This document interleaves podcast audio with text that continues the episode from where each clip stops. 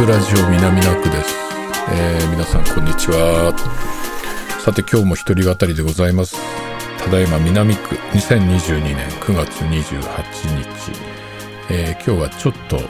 えー、少し生ぬるい感じのあったかさですね。朝夕は寒いんですけど今20度近くあると思います。そんな、えー、初秋の札幌南区。今日もですね南区芸術祭。についてお話しいたしますが、いや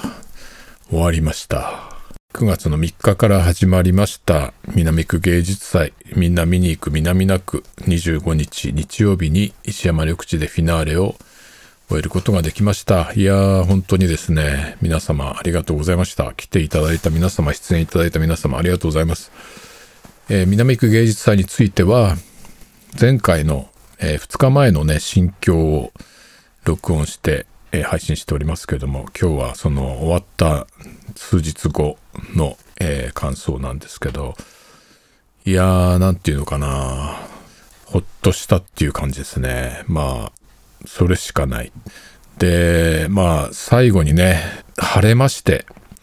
これ本当にですね、良かったですね。外のイベントってこんなにしんどいものかっていうか、この精神的に良くないっていうのは、改めて分かりましたね。2日前には大体晴れそうだっていうのが分かってたんですけど、まあ本当に晴れまして、前日土曜日がリハーサルだったんですけど、朝結構雨が降ってきて、天気予報によると昼から晴れってなってたんだけど、本当かいなというぐらい心配になるくらい降ってたんだけど、やっぱり本当に晴れまして、えー、前日のリハでももうなんか十分ね、感動しちゃったんですけどね、やっぱり生で聞くといいなと思いましたね。当日は本当に晴れて、テント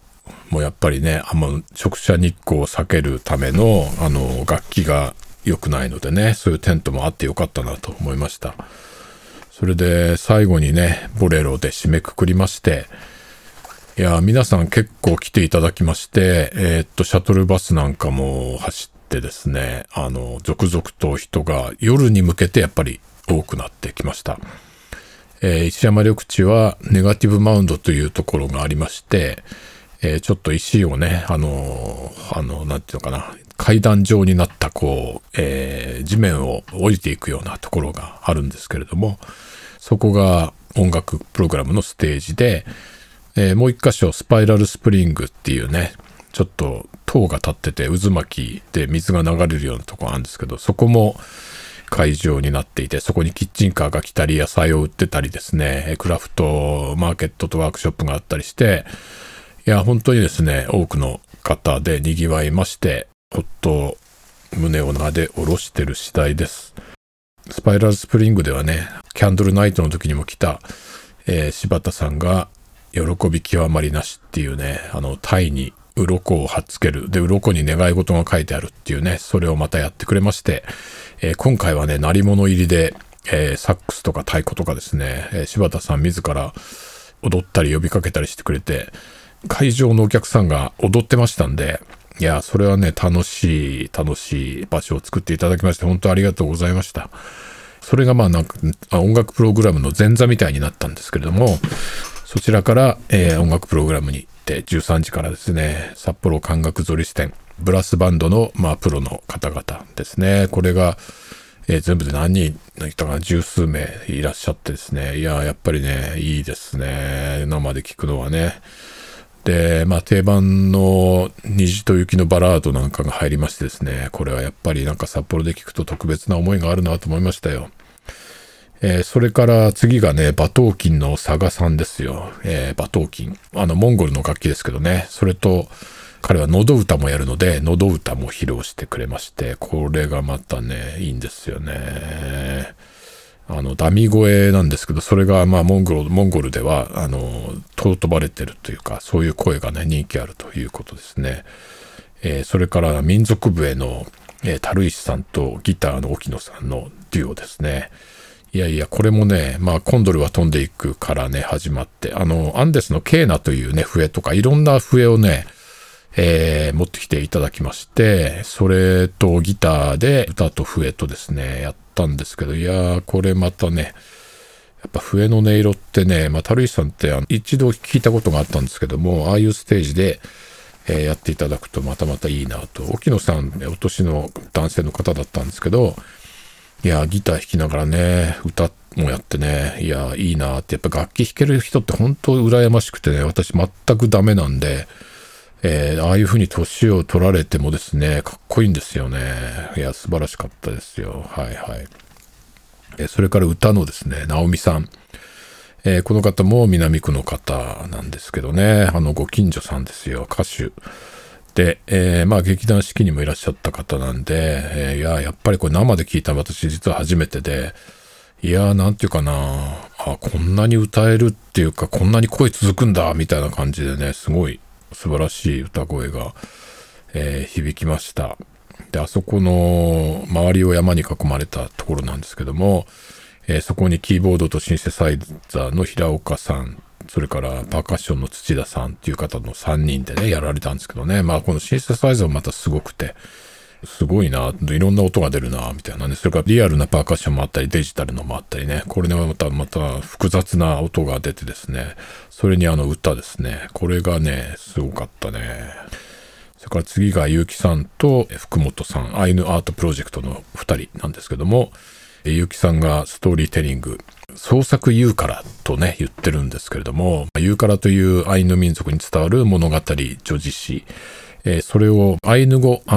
現代日本語でやられたというね、彼の創作ですね。それから福本さんはトンコリを弾きまして、アイヌに伝わる楽器ですね。ギターみたいなやつ。えー、そのリズムは結構単調なリズムなんですけど、それがすごくマッチしまして、この物語を語るというね、新しい境地というか、新しいま創作芸術。これは聞き応えがありました。で、この辺りからだんだんとですね、日が落ちてき、えー、来て、日が傾き始めまして、バイオリンと次はピアノのデュオ、2人でですね、小林さん、バイオリン、高垣さんのピアノで、え、ここからクラシックのね、いろんな音楽をやってですね、やっぱりバイオリンの響きもね、私大好きで、あそこの石山緑地でぜひ聴いてみたかったなと思ってたら叶いましたね。はい。で、その後高垣さんのピアノのソロが入りまして、まあ一人でね、あのデジタルピアノで弾かれたわけなんですけれども、遠くから見てるとですね、一人でこの舞台を背負って、後ろには南石の切り出した山肌があります。それから緑のね、木が生えてて、空は青空。えー、そこにちょうど夕日が差して、なんかすごく神々しい感じで、一人で舞台をこう、その場の空気を背負ってる感じがありまして、えー、とってもとってもいい気分になりました。ご本人も後からのなんかこういうの初めての、え、感覚だとね、おっしゃってましたけれども、えー、そんな感じでしたよ。えー、この辺りからもう夕暮れに近づいてまいります。次の2つのプログラムで最後だったんですけども、鳥の最後にイチゴイネルワイゼン、ね、このバイオリンの南極、えー、ですね、サラサーテの、それを小林さんのバイオリンと高垣さんのピアノでやりました。えー、これをね、やりたいっていうのがね、まあ、総合ディレクターの国松さんの、えー、たっての願いだったんで、これとボレロはぜひやろうということでやりました。えー、実はここでちょっとね、あのー、オンタイムで来てたんだけど、チゴネル、あの、ちょっとオンタイムで行き過ぎて、えー、時間がちょっとね、余っちゃってね、本当はもうちょっと遅く始める予定だったんだけど、お客さん待たせるわけにいかないっていうことで、やっちゃえっていうことでですね、えー、若干ここで時間を早めまして、チゴエネルワイズに始まって、私はそのタイムキープしてたもんですから、えー、なかなかあの、チゴエネルワイズを楽しめなかったんだけど、まあリハーサルの時に聞いてたんで、も、いや、これはいいなと思って、ね、えー、聞いてましたんで、まあ、その前日に十分楽しめました。ちょっとその時は違うことで頭がいっぱいだったんですけど、無事に終わりまして、えー、そして日も暮れてきたということでですね、いよいよ場面転換。ということで、ステージ上にあったテントを畳んで、今度はそこがですね、ダンスのステージになったわけですよ。ボレロのね。で、ボレロのダンスを踊っていただいたのは、えー、ダンサーの菊沢さんです。はい。えー、菊沢さんね、踊る大工っていう、この番組にも出てくれたことがあるので、ぜひ聞いていただきたいんですけれども、菊沢さんのダンスに合わせて、今回出演された方々が、ほぼ全員、えー、参加してね、だんだんとこう、楽器がですね、加わってくるあのボレロ。それを、えー、ある人は歩きながら登場するみたいな演出をね、えー、しましてですね。それで、このボレロの始まる前に、えー、松明を、かがり火ですね。かがり火を、まあ、8個、うん、いくつかあったかな ?8 個ぐらいかな ?6 個、6個だったか8個だったかね。そのくらい火をつけました。ぼうぼう火が燃えているところで、踊る菊沢さんの通り道ですね。そこにあの、トーチをね、またこれ、菊沢さん自分で作ってきたんですけども、それに火をつけて、あの会場はその炎とですね、えー、ステージ上を照らすスポットライトだけになってですね、幻想的な雰囲気の中、ボレロのあの最初のスネアドラムのね、タンタダダダンタンタンというのが始まっと、いやーもうなんかここでジーンと来ちゃいますよね。で、そっから徐々にクライマックスに向かっていきました。いやーこのね、えー、菊沢さんの踊りがまた素晴らしくてですね、まあこの日のために体重コントロール、脂質コントロール、なんだっけ、糖質制限して体締めたって言ってたけど、全然そんなことする必要ないぐらい締まってるんですけど、あの、それでもね、やられたようで、いや、もうこの、なんて、この、その動きが素晴らしい、なんていうか、セクシーというか、魅力的というかですね、えそれが、この、スポットライトの照明のとこに入っていくと、その影が、えー、石山の緑地の壁に大きく、もう何十倍にもなって、もう3つこうね、投影されて、やその影の動きがまたまた神秘的でですね、この生の演奏してらっしゃるチームが横にいて、えー、そこも、えー、暗い中で楽譜にあのライトを照らしただけでですね、えー、音が聞こえてくるという非常になんていうか幻想的なステージで、まあまあまあ、もう皆さん楽しんでいただけたかなと思います。と、それで、本学漢学ゾリス店のね、西村さんという方がまとめてくださって、楽譜とかもね、ゾリス店の方が作っていただいたんですけども、いやこれあの、始まる前にね、西村さんと言ってたんですよね。これアンコールあったらどうしますって。で、まあ、ボレロだから、混成メンバーなので、なかなかあの、アンコールはまあ、ない、なきゃない、ない、ない時はないですから、まあ、しょうがないですね、みたいなね。いう感じで言ってたんだけど、実際やってみたらね、お客さんがやっぱりもう何、何これ、もう要求されちゃうわけね。なんか、えみんなちょっとこう高まっちゃってね、こう、やっぱり終わらないんですよね。で、まあ舞台上もうお任せしてましたけれども、えー、西村さんの方で、いや、じゃあ70小節目からもう一回やりましょうかみたいなことを言って、えー、いただいてたんだと思いますけども、それで最後のところをね、その一番なんていうのかな、いい部分を、すごいですよ。これ、ボレロで、ボレロのアンコールってのはなかなかないかと思うんですけど、それをね、やってくれまして。で、菊沢さんね、もう、なんかもう、結構息上が、あの、あの、あの体で、えー、なんだけど、鍛えてんだけど、まあ、やっぱり全力を尽くしたんで、息が結構上がってんだけど、それでもね、さらになんか、すごい踊りをね、えー、最後のアンコールでもう一回見れたというね、えー、こんな感じでしたよ。それで無事終わりました。いやー、イベントってね、やっぱりこう終わるともうほっとしてやってる最中はね、なんで、なんでこんなのも引き受けちゃったのかなっていう思うぐらいね、いろいろこう頭が痛い、が痛いっていうか、まあ調整大変だし、いろんなやることやることあるし、あ、これがなかったとか、これどうなってんだとかね、まあこんなことばっかりがいろいろ起こるわけですよ。で、まあみんなこう気分が高まってるからね、ちょっとこう、まあギスギスしたりするとこもあったりしてですね、いやもう大変だこれは、えもうこれはもう二度とやらない方が俺はもうやめたみたいなね、えー、これ誰か他の人にやってもらいたいな、みたいなね、ことをいつも思うんだけどね、これ終わると結構それってなんか忘れちゃうんですよね。